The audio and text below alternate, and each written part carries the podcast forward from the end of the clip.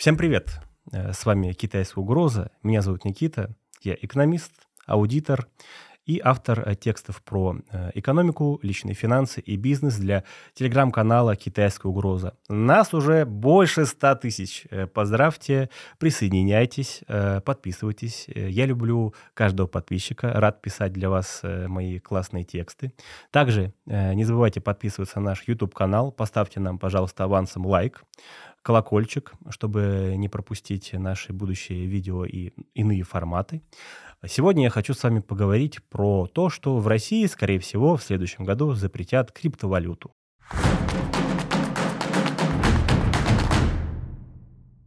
Вообще, по поводу э, криптовалюты и отношения государства к нему у меня было э, некое иное предчувствие, потому что, по-моему, в 2021 году или 2020 году, вот в, предыдущих, в предыдущем нашем новостном дайджесте я об этом говорил, э, в России велись разговоры про цифровой рубль. То есть э, некое отношение к блокчейну потихоньку сформировалось, и я думал, что и про криптовалюты эм, э, как-то государство и бизнес, который занимается криптовалютами, они как-то договорятся и выработают некую позицию и законодательство. Что в итоге на самом деле? На прошлой неделе, в понедельник, э, дошли слухи о том, что скоро выйдет э, отчет э, Центрального банка, где будет сформирована позиция самого Центрального банка по поводу криптовалюты и какие действия к ним стоит применять. Человек, который принимал участие в формировании этого отчета, сделал некий спойлер. Он сказал о том, что по мнению Центрального банка, месту э, криптовалюты в российском правовом поле, да и в принципе в России, нету. Э, криптовалюты э, являются угрозой финансовой стабильности государства. Хотя на самом деле они скорее являются угрозой монополии государства на деньги.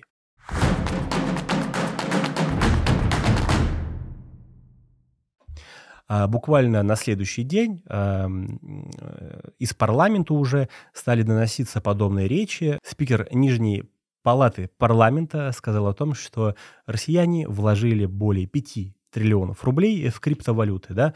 Ну, во-первых, откуда такая статистика у спикера Нижней палаты парламента, э, если только, не знаю, э, там, ну, банковская тайна, оказывается, не такая уж и тайна, и наши все транзакции с вами прочитываются. И по его мнению, э, пора с криптовалютой уже разобраться, э, поставить на место эту криптовалюту и, в принципе, ее запретить.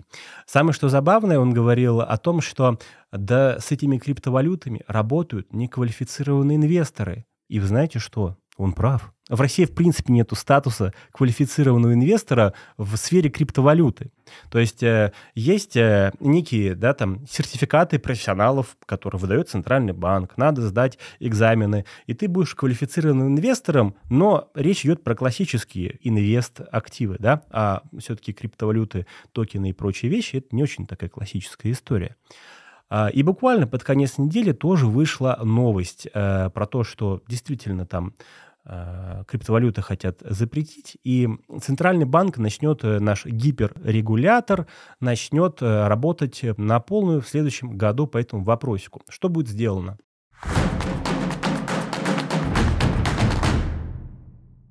Если у вас есть криптокошелек, и вы на него переводите деньги с вашей э, дебетовой карты, которая выпущена российским банком, то, э, к сожалению, вы не сможете делать транзакции между криптокошельком и вашей дебетовой картой в следующем году, просто потому что Центральный банк запретит переводы на счета на счета организаций, которые занимаются созданием криптокошельков. Как они это сделают? Смотрите, каждый раз, когда вы отправляете какую-то транзакцию в какую-то организацию, у каждой организации есть код, э, э, код деятельности, который некий классификатор, который присвоил ей центральный банк. По-моему, э, по-моему, это MCC-код, но вы можете меня поправить в комментарии, кстати, напишите.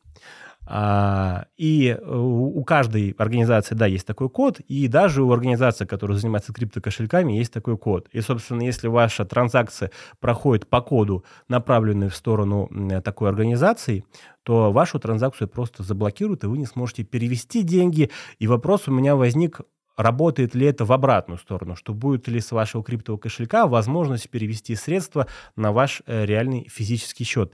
Пишите в комментариях, что вы об этом думаете по поводу потенциального запрета криптовалюты в России и такой, скажем так, блокировки возможности пополнять криптокошельки. Можете даже написать, да, в какие криптовалюты вы верите, в какие нет, и вообще ваши отношения к блокчейну. А, с вами была «Китайская угроза». Э, меня зовут Никита. Я надеюсь, вы досмотрели это видео до конца, поставили лайк, колокольчик, подписались. Подписывайтесь обязательно еще и на телеграм-канал «Китайская угроза». Э, до скорых встреч. Всех с наступающим Новым годом. Пока.